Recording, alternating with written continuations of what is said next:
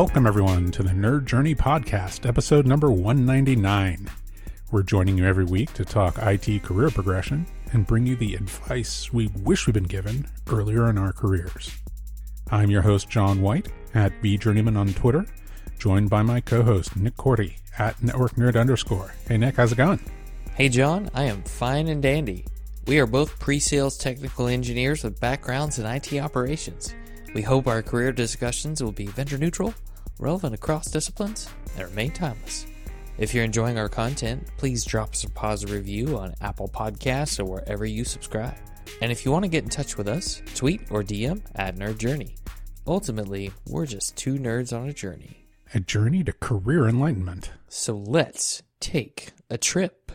Great, Nick. Uh, glad to hear you're doing dandy. Um, I just wanted to mention that our second site, graph dot nerd dash journey dot com, is now live. That's the knowledge graph and linked notes version of our main page's show notes that we developed to make it easier to explore our episodes, guests, and topics. We're also trying to do a little bit of roll-up knowledge, too. So if we see a couple different things, you know, a pattern, we'll write a little note about that and link out to all the different parts of, uh, you know, places where we saw that pattern. We'd love to hear some feedback on that if you are so inclined. Do we need to capture a pattern for doing fine and dandy? I mean, is that something that we should put in there? I didn't lose it this time. I was proud. That's true. Every time in the past you say fine and dandy, I think we both lose it. Yeah. We have some emotional control now, and mm-hmm, uh, mm-hmm. it was better this time. Okay, cool. This uh, week is part two of our discussion with Nathan Bennett. Is that right? That is right. And let's review part one really quick. If you missed episode one ninety-eight, we talked about Nathan's interesting path from biblical studies and being a pastor into technology. There was a time where Nathan was told that he didn't have the mental faculties to be in I T and that he needed to go back into the arts, which was actually a motivator for him to make a change. And we also heard about some of the systems thinking that carried him forward and has really become a way for him to learn each of the roles he's had really, really well. It'd be super valuable to those companies. And in part two, we turn the conversation in a different direction. We start off with reacting to feedback, whether it's positive or negative, and making sure that we're giving feedback from the right place. I guess with the right intent, maybe? Is a better way to say it? Yes. Yes, that's a really good way to put it. I think that learning the lessons of, you know, how to motivate people from that right place is something to watch out for. From my perspective, I think it was really interesting to hear about validation as the flip side of negative feedback. I think that's something that might be interesting to listen out for. And then also that that journey and experience of finding mentorship, something really interesting to uh, to listen out for. But why don't we just get right to the episode? So here it is, episode one ninety-nine, part two of our discussion with Nathan Bennett.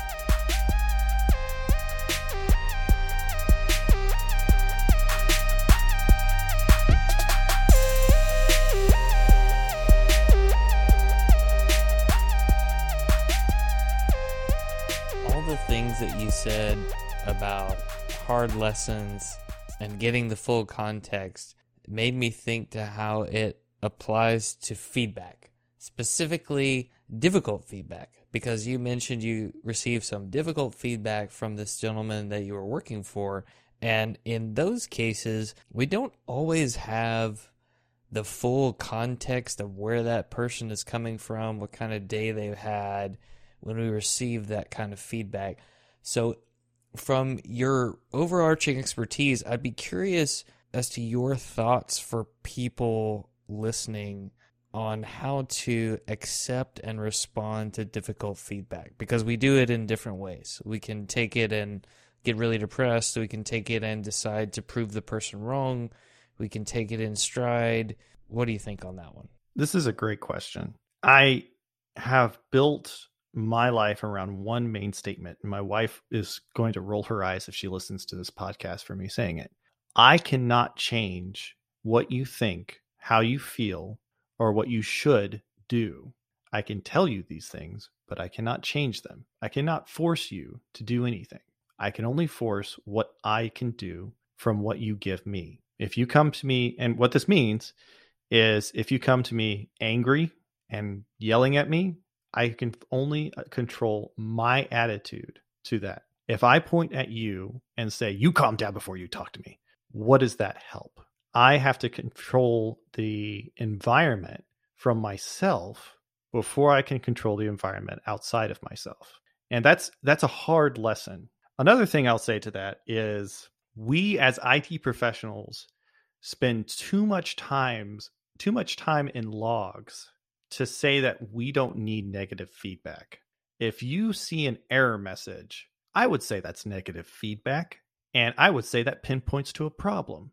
If we get negative feedback and it throws us into depression or it throws us into a rage, I would say those are probably bad responses to negative feedback. Now, to be clear, I'm not saying to turn into a rug and have people walk over you with how they how they give you feedback. That's not what I'm saying. What I am saying is that sometimes negative feedback has a nugget of truth to it that you can take and you can think on, and you can try to actually accept that as something that you can work on yourself. If I go to someone and say, you said that very badly, try to phrase it like this next time. That's negative feedback, probably not the most critical way of, of saying it. I didn't call them any names, so it's probably a little bit of an easier way to take it. But that person could immediately take it in stride and say, and blow it off and say, whatever, and go do the same thing again and again and again, where I'm not there to give them that feedback. But what I'm trying to get them to understand when I give feedback is that I want them to succeed. And people that give feedback to want for you to succeed are always going to give feedback that will actually help you in your career to succeed. You just have to make that slight change. I mean, this is the same with every environment that you go into. If I work at McDonald's and they tell me to change X Y Z, and they probably will be unhappy about the information that they that they give me, like, oh, you need to move faster. So that move faster, that actually comes from me working at Starbucks. I was told you need to go faster. Guess what? When I left Starbucks, I was one of the fastest working employees because they were right. I didn't know where things were. And so what did I do? Negative feedback, problem. What did I do? Solution, right? So negative feedback, move faster. Problem, I didn't know where things were. Solution, I configured my space so that the milk was closer. And I made it so that I knew how to basically utilize portions of milk for different drinks that I was making, right? And over time, I had learned how much was a tall, how much was a grande, how much was a venti. I understood how much it took for each individual drink. And I understood when I got to the point where that can't be used, and flipped it, cleaned it, got ready for the next. And so it just turned into this, this uh, assembly line. And so I turned from being a slow afternoon worker, go to Starbucks around three p.m. It's not really, really busy, to I was the opener and go to Starbucks around six, between six and eight, and tell me that that place isn't busy. And that's that's what I did. I did the driveway, the drive through for the morning for the opening. And I had to make drinks and take orders at the time. So that's just a progression. So negative feedback can be a key to how you grow your career and how you turn something that is negative into a positive and turn that positive into success. Well, it sounds like it was a slightly different context for feedback, right? They, first of all, when somebody says you're not fast enough, they're identifying the thing that is lacking. And maybe along with that, you can even get a metric for it takes you this long to make a drink, and it actually, we need you to cut it down to this. Like maybe you got that specific metric and maybe you didn't, but at, at least speed start leads to a metric, right? And then you used, it sounds like, a lesson that you had already learned or maybe internalized.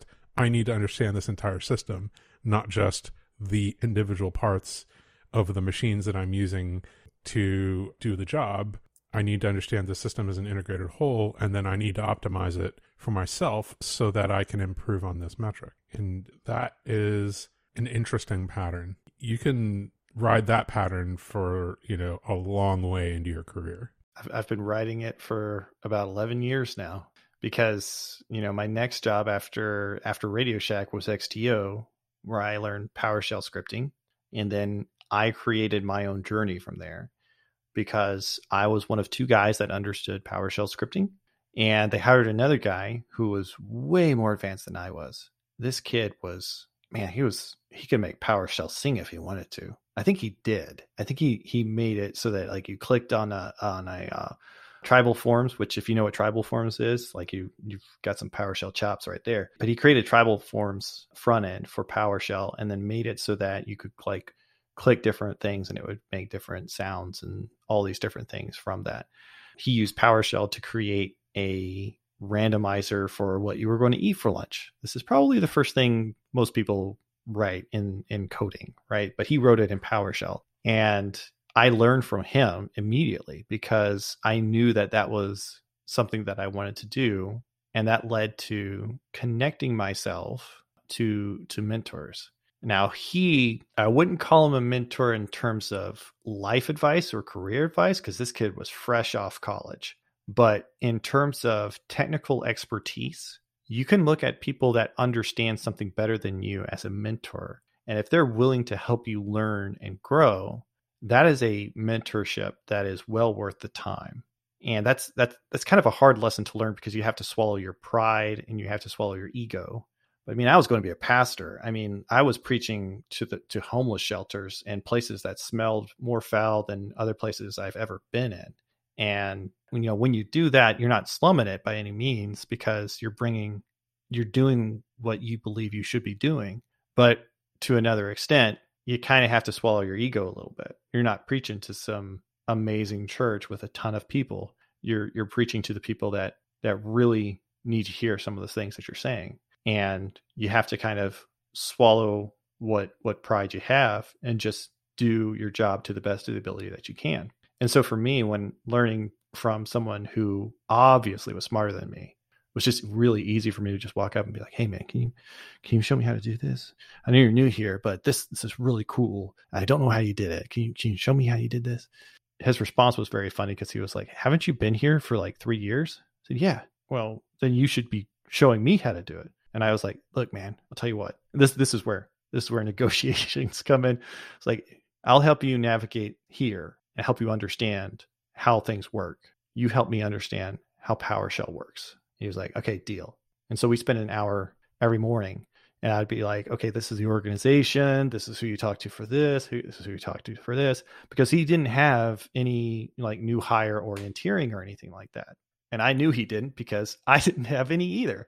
And then he would be like, okay, so what I'm doing here with this function is calling here and this function is calling here and this is doing this. And we just learn from each other in that way. And it became kind of a partnership. That I like the fact that he was open to allowing you to learn from him, even though he initially thought, well, this guy should already know this. I like to think that I am not a, I'm not an aggressive person. I've had moments, and my wife can count on her finger the moments, because she hasn't been the victim of those moments. Thank, thank the Lord.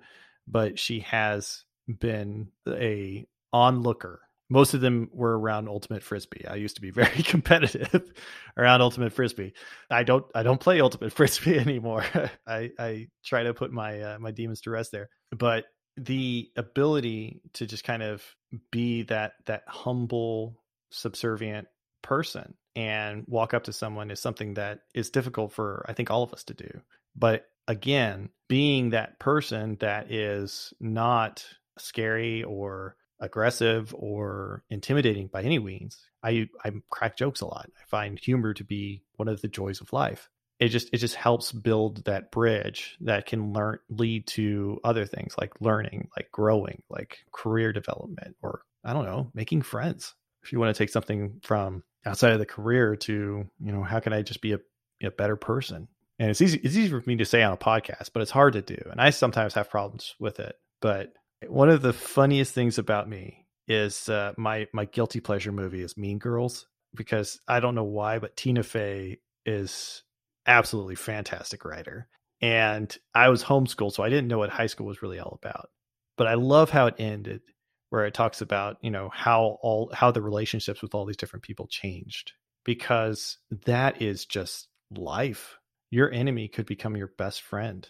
And I've had enemies in my career who have become stellar examples of helping me, my helping me grow in my career. That's worth mentioning because you may not, you may have someone that you feel like you can, you're nothing like them, and you cannot find that common ground. The next thing you know, you're having it in a meeting, talking to them, and you find out that there is common ground. What do you do? Do you grow it? Oh, I didn't know that you, you, you like that. I like that too. Or do you just let it go because, you know, you don't want to open yourself up for the smackdown of what could possibly happen? You have more context.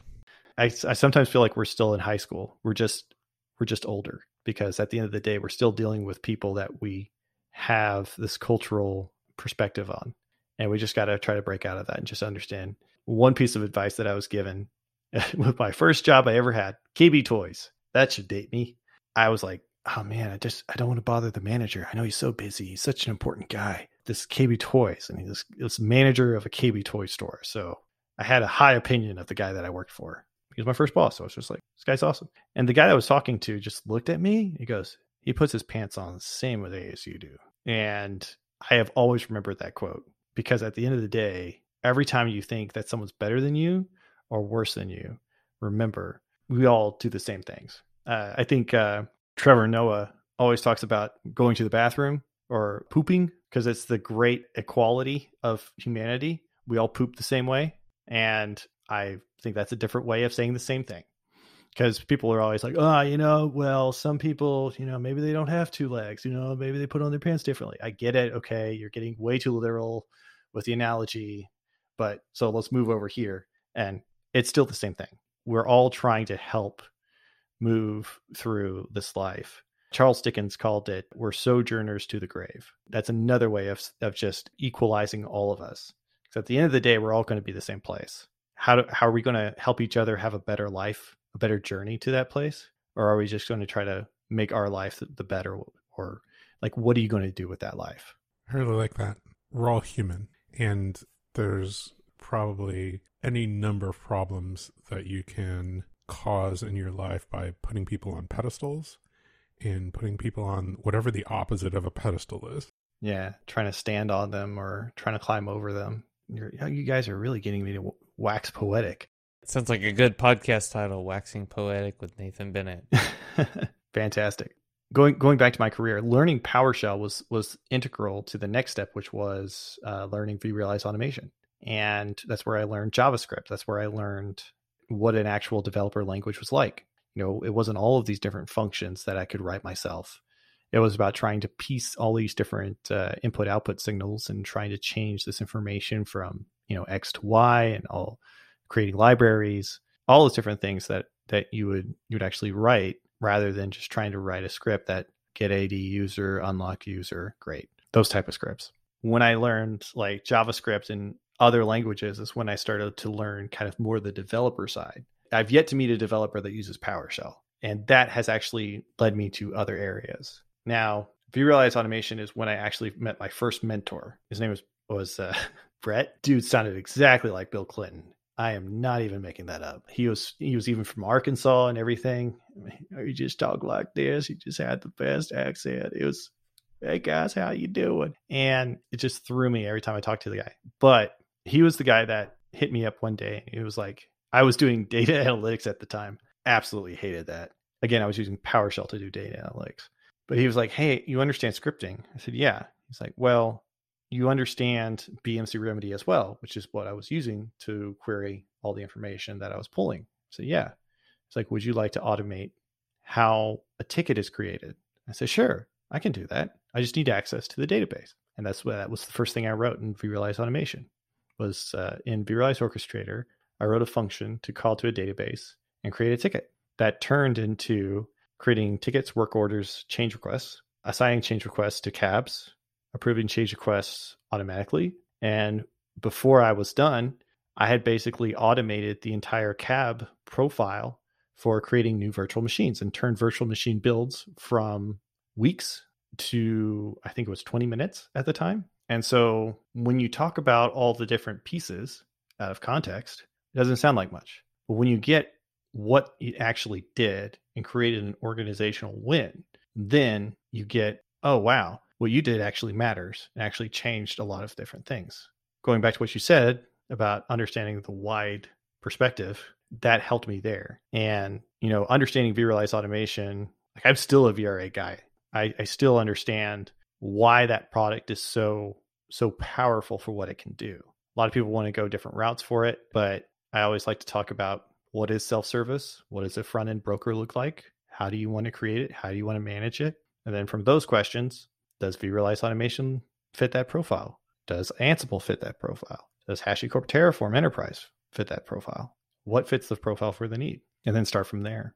The other things that came from that is really the relationship with that mentor, where he started helping me understand more about what I T is like in a bigger, bigger spectrum. Because I left after he did, and he went to a job at Dell where he was like, oh, I'm making like a ton of money, just insane money. I was still hourly, so if that tells, that says anything, but I thought I was doing pretty good. But when he came back and he was like, yeah, I'm making this, I was just like, holy cow, how do I do that? He looked at me and he said, you need to come up to an understanding. Job security does not exist in this world.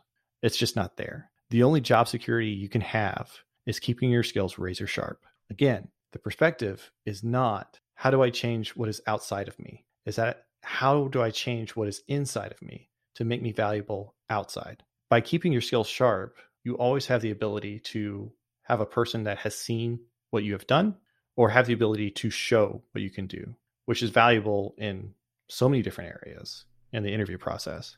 That's probably still been one of the best pieces of advice I've ever heard in the I T world. You definitely can't say that to a pastor. They'd probably look at you kind of funny. But in the I T world, it's it's pretty much king.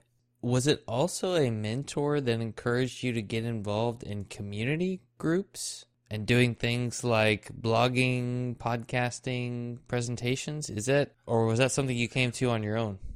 Tim's going to hate this. At least I like to still call him a mentor. I don't know how he feels about this, because he and I have, man, we we get into some hilarious discussions. Tim Davis, man, that guy showed up at a V M U G and was talking about cloud assembly. He was like, C A S is going to just destroy vRealize Automation. And I was sitting there as a vRealize Automation guy, and I was like, um, question.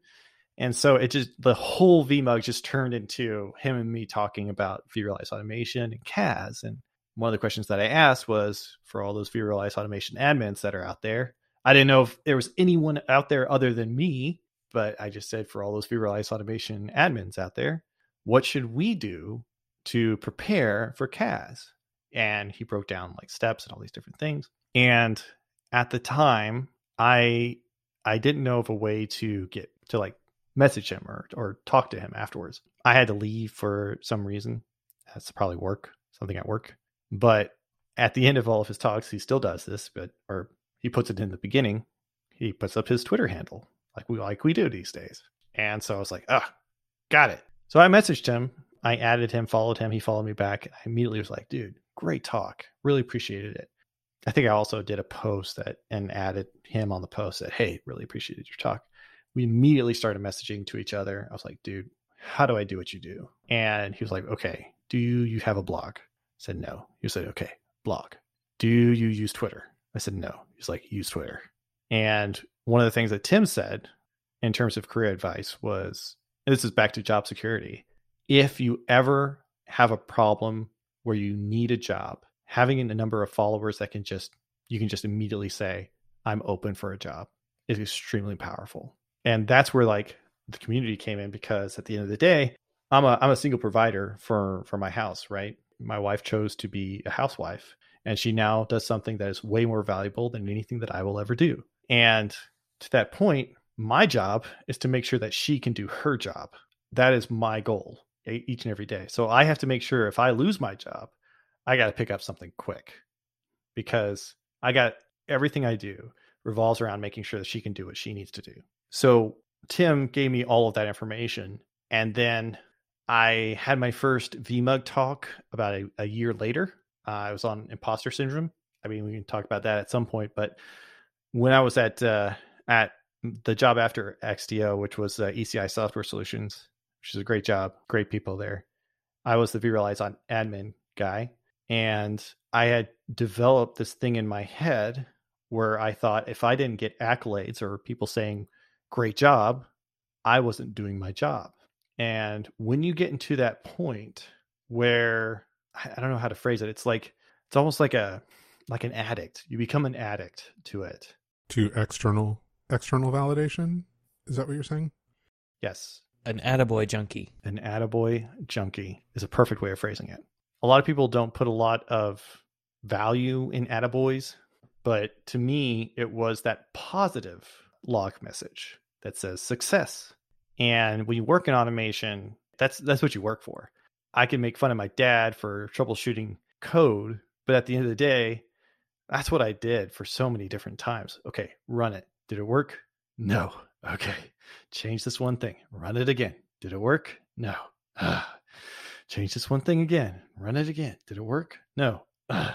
And then it just repeats until you get that one success. And then when you get that one success, don't touch it, because now it works. Now you've created something that works. Connect that function to the next function and then move on to the next until you have a, the string of different things that are all connected. And then you troubleshoot the whole. You've got, troubleshooted all the individuals, and now all the individuals have to follow the, in the chain and work. And if they don't, then you troubleshoot the whole until you have to go back to troubleshoot the single things. Man, to a certain extent, I feel like I've just gone back to doing what my dad does. But the imposter syndrome came from, since I was the automation guy, I would automate specific tasks, unlocking a user, automated, put it into a self-service portal so that the service folk can just say, receive a call, they need to unlock a user, click, your user has been unlocked. Great. What's the next thing I can automate? And I did this over a process of uh, about two years. And I would just get all of these accolades from all these people around the entire organization. It wasn't just my team, because I, I was that guy that would just get up out of my desk and walk to their desk and talk to them about their problems. It's just who I am. But after two years of getting accolade, that third year, I was struggling because I was just doing anything and everything that could get me an accolade. And after a while of not getting anything, I thought for sure I was going to be let go. I knew without a shadow of my doubt, a week before I left, that I would have been let go. What was actually happening was the managerial staff was asking the question, how do we create a group of Nathans? We need to know how to make more of him. What is his skill set that he brings to the table that makes him so valuable to this company? But they never told me that. And I'm very happy that they didn't tell me that, because if they had told me that, I, I don't know if that would have fixed anything or just made my junkie brain go into overdrive. I needed to get away from that environment. And that was the next part of, how do I change what I am to what I want to become? And I became, I took this role as an automation guy. And then I turned that into a cloud guy.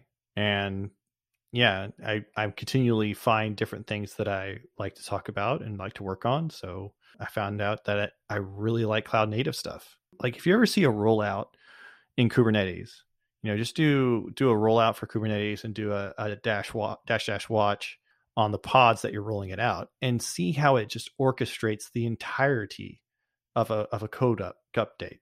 That doesn't mean much to another Kubernetes manager. He's seen that before.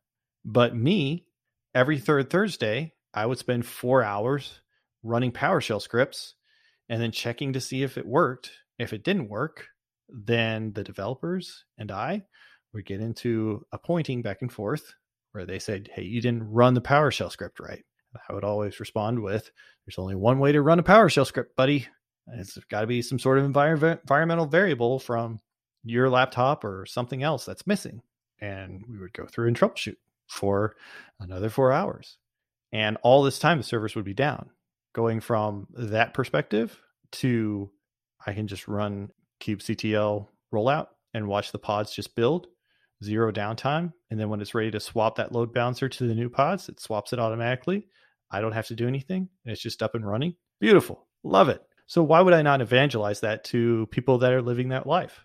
One thing I'm curious about, Nathan, when you have this junkie tendency of seeking the external validation and you change environments, I'm assuming you take that tendency with you to the new place to some extent.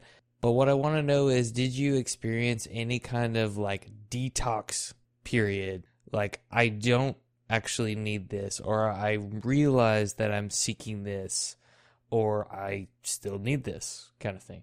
So I would liken it to, I'm dieting right now, by the way. I should I should mention that when I say this. I would liken it to feeling full and dieting, because there's nothing wrong with eating. There's something wrong with eating too much. Positive reinforcement and positive statements are always going to be a part of your career. And that's probably one of the best parts of your career, is knowing that what you did is something great. When you rely on them, you will definitely go through an area where you will continually feel like you are about to be let go. Like, I feel that still with my job right now, and I have to deal with that mentally. In my talk about imposter syndrome, I, I say that I'm not a survivor. I am someone who is still dealing with it. Imposter syndrome doesn't just go away. Moving a, moving from one job to the other doesn't make it just go away. To your point, there was definitely a detox. There was definitely a part in my job where I was like, there's there's no way that they would pay me to do this. I'm having too much fun. I'm enjoying myself. This is so cool. And I'm I'm learning a ton of stuff. Why would they pay me to learn all of this stuff?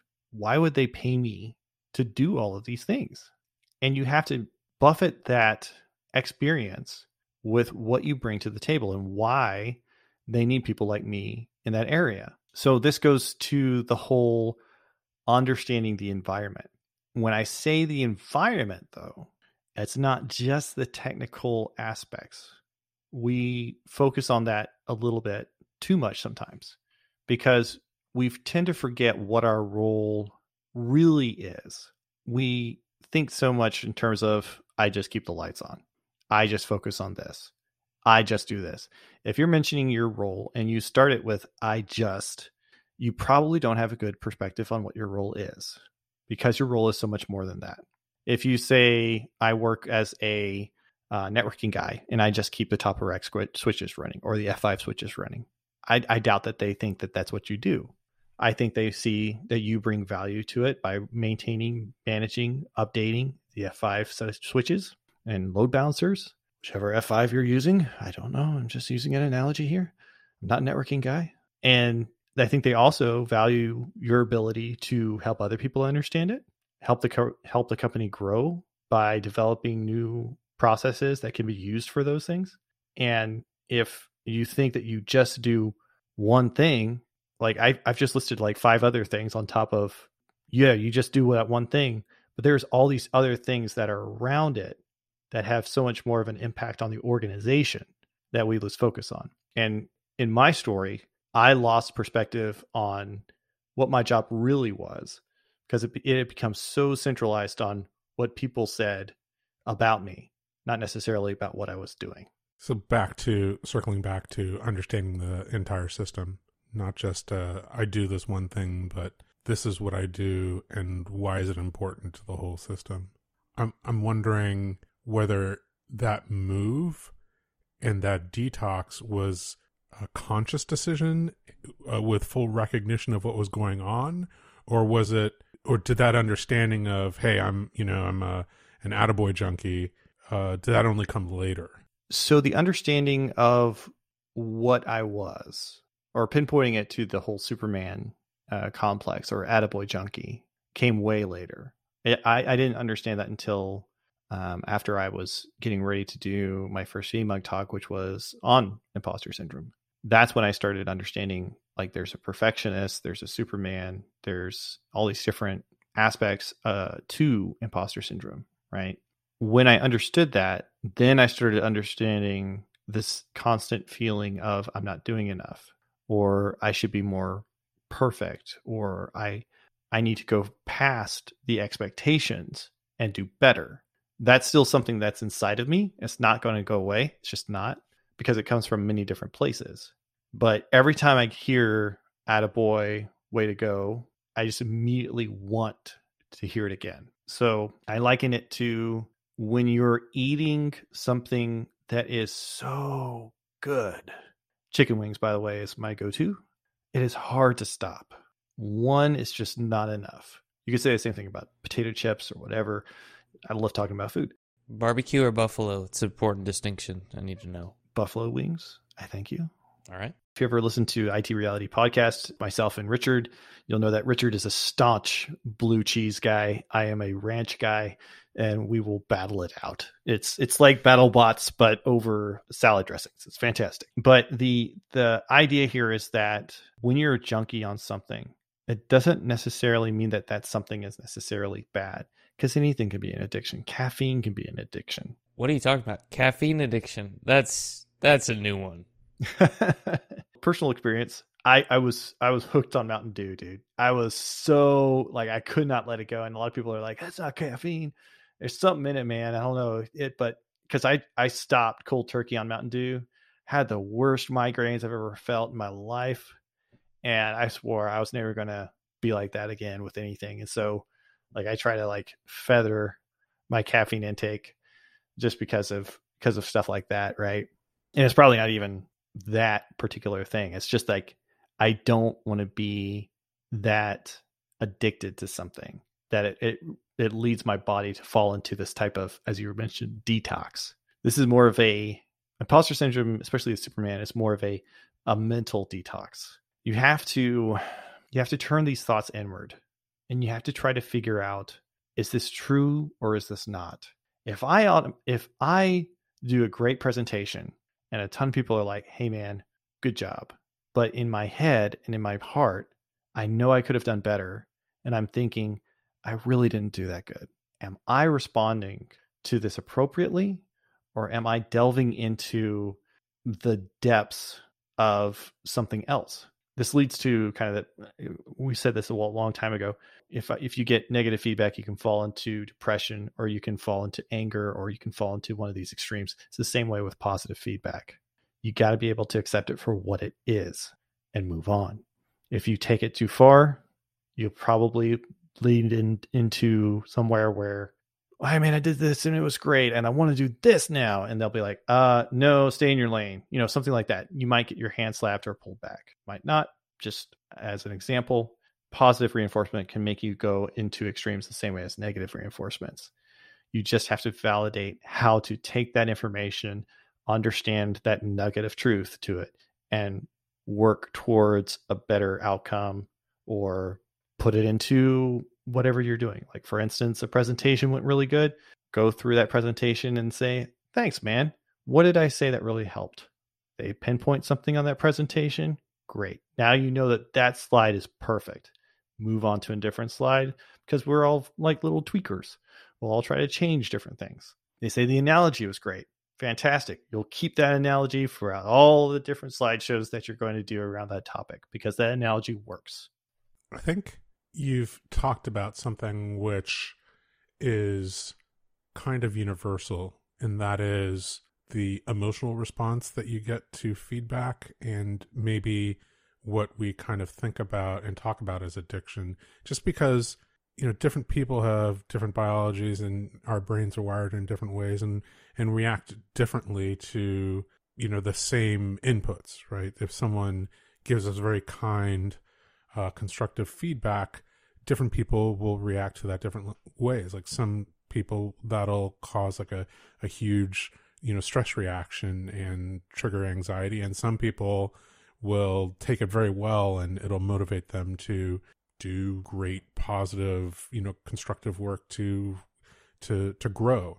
And you've kind of talked about a similar thing for positive feedback. You know, different people have like a different reaction. Like, it sounds like what you're saying is like you get that serotonin, like dopamine, like oxytocin, like massive surge, and you love that feeling, but now you're suspicious of it and start to go, well, you know, I can't rely on getting positive feedback to to cause those, you know, good feelings in myself, and I can't, also can't trust the the negative voice in my head that, you know, undercuts that feeling, you know. So there's kind of two sides to that coin. And I think maybe all of us need to, you know, take that learning, right? We, just because we have a certain feeling to a certain input doesn't mean that that is the be all end all of proper emotional reaction. You know, you can have an emotional reaction, but it sounds like you also interrogate yourself and say, well, what is an appropriate objective reaction to what was just presented to me. And sure, I have an emotional reaction, but how can I coach myself and guide myself to like that appropriate reaction to the what was objectively, you know, given to me? Yeah, I'll I'll add to that, where one thing that I have constantly used was an outsider to help be the litmus test to my own my own brain. This is where mentors are. I, I'm a, I'm a huge proponent of mentorship. If you don't have a mentor, get one. If you can't get one, I am me. I'll I'll be a mentor. I don't, I'm not sure I'll be a great mentor, but I'll do what I can, right? Because at the end of the day, having someone that you can just be like, hey, this happened, and spelling it all out and say, should I be worried about this? Like, ask that question. That's a hard question to ask, because that you, you're swallowing your pride to a certain extent. But ask that question, because someone can respond back with, nah, dude, I think you're fine. Billy Downing, if you're out there, I don't know how many times he told me that when I started my job here, but that he, he coached me through that detox. And I don't know how many times I was like, dude, I don't, I don't know. I don't know about this, man. He would just respond back with, dude, I think you're fine. I, I think you're worrying way too much about this. And he was right. I sometimes worry about if I'm changing things fast enough. And then you got to remember that's a metric that I'm creating. Whereas the company may be like, we're changing things just fine. And it's going just fast, as fast as we need it to be. Because if we go too fast, then we probably might be doing things the wrong way. And these are all things that you will not understand in your vacuum of your brain. So having a litmus test that you go to and ask these questions about will absolutely help. I like the phrase creating your own metrics. That made me smile. And I'm thinking, yep, I do that every time I overanalyze the situation. I feel like I feel like we all do that sometimes, because in our jobs now, meeting with customers, and for a admin, a V I admin talking to their boss, or you know, meeting someone on the street and saying something to them and them saying something back, it might be something that they say that you immediately go, hmm, what was that about? Why did they mean by that? Why did they give me that look?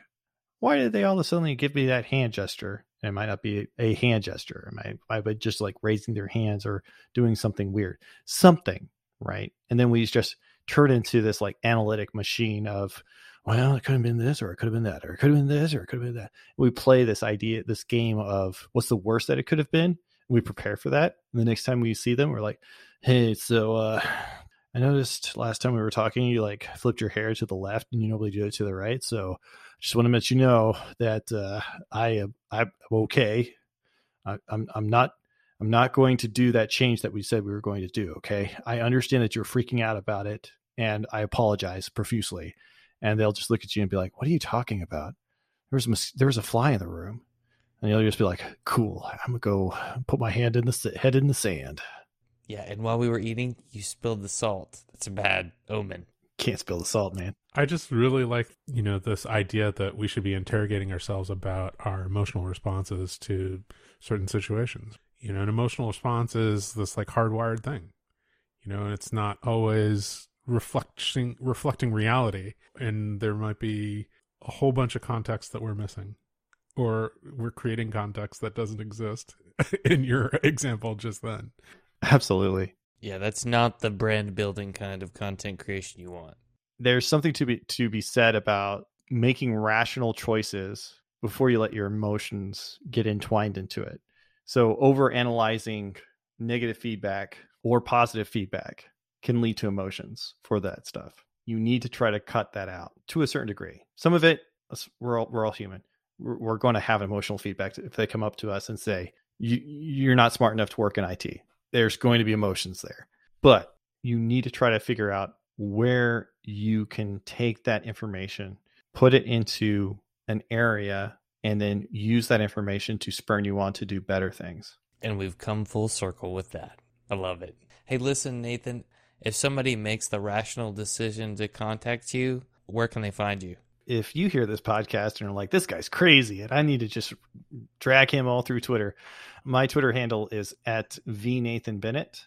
I look forward to any feedback because uh, I have I have these crazy hot takes, man. And, and uh, some of them serve me well, and some of it is probably not the best, but uh, it, it ended up working for me. I don't know how I've been married to my wife this long, but she puts up with me, and uh, I'm very happy to have her. And then also I write for a blog on uh, uh, the, excuse me, um, nerdynate dot life.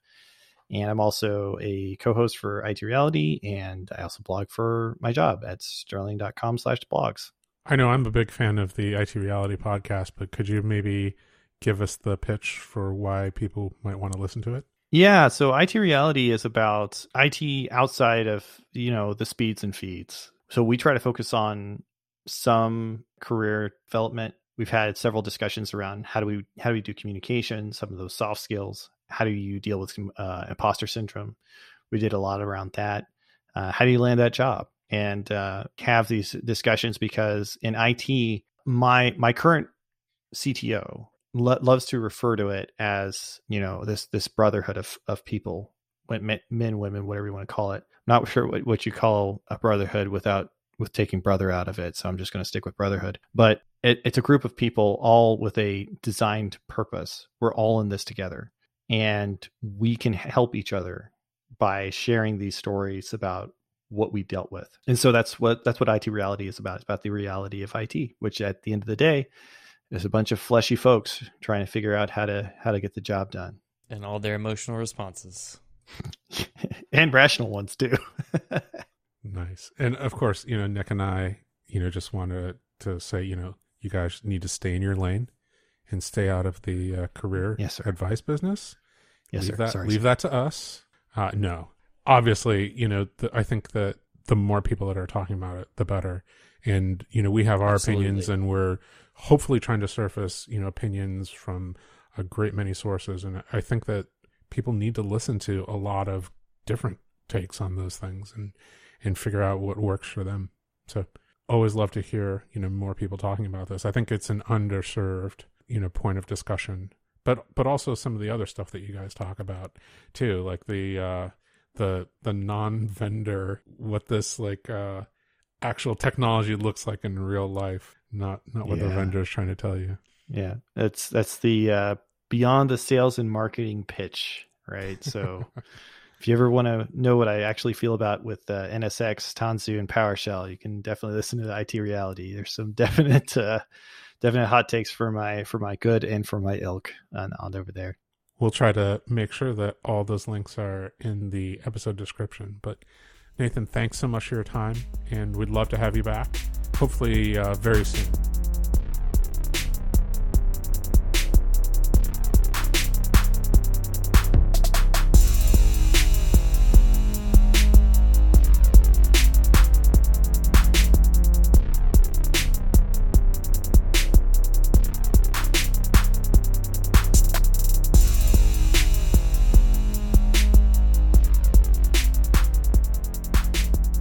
I have to wonder how many people struggle with the attaboy junkie tendency of wanting to hear great job or really appreciate your work, and then when you don't hear it, you, you get fearful. I think that's probably more widespread for people in general across industries, across jobs, than we might realize.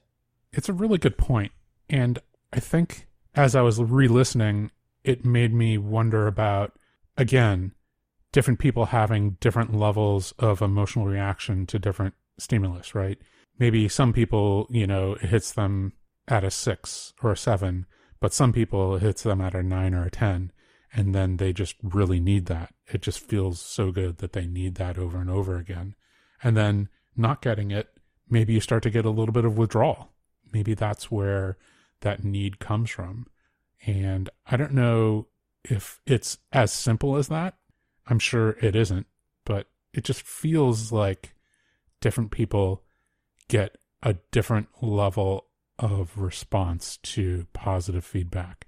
And while we were having the discussion, it felt loosely connected, that idea of positive feedback and, and how much you react to it. And then the exact same thing that we had, you know, just as far as the, the previous episode, that that reaction to negative feedback and, and how motivating that can be, you know, those two things felt connected as well. And then now that from an outside perspective, it just feels like those things could be very, very tightly connected and also very tightly connected with imposter syndrome, right? That that feeling that you maybe are a fraud, that you, you know, as a result, need that that positive feedback and react very, very strongly to the motivation of even being, you know, partially negatively critiqued. I don't know if, again, it's as simple as that. Like, those are all part of the same thing, but it feels like it could be. And, you know, that's something I'll have to reflect on in my own career and in my own life. Yeah. And I think it's important to understand that imposter syndrome is not one of those things like I fell down and skinned my knee and I just need to put Neosporin on it for a few weeks and it's going to be okay. It's a constant struggle. You know, it's a long-term struggle for Nathan. And I imagine it's a long-term struggle for many people out there. They probably have a cyclical pattern that they get into with highs and lows, days where they really struggle, days where they maybe don't struggle as much. That's where the mentor as a litmus test thing comes in.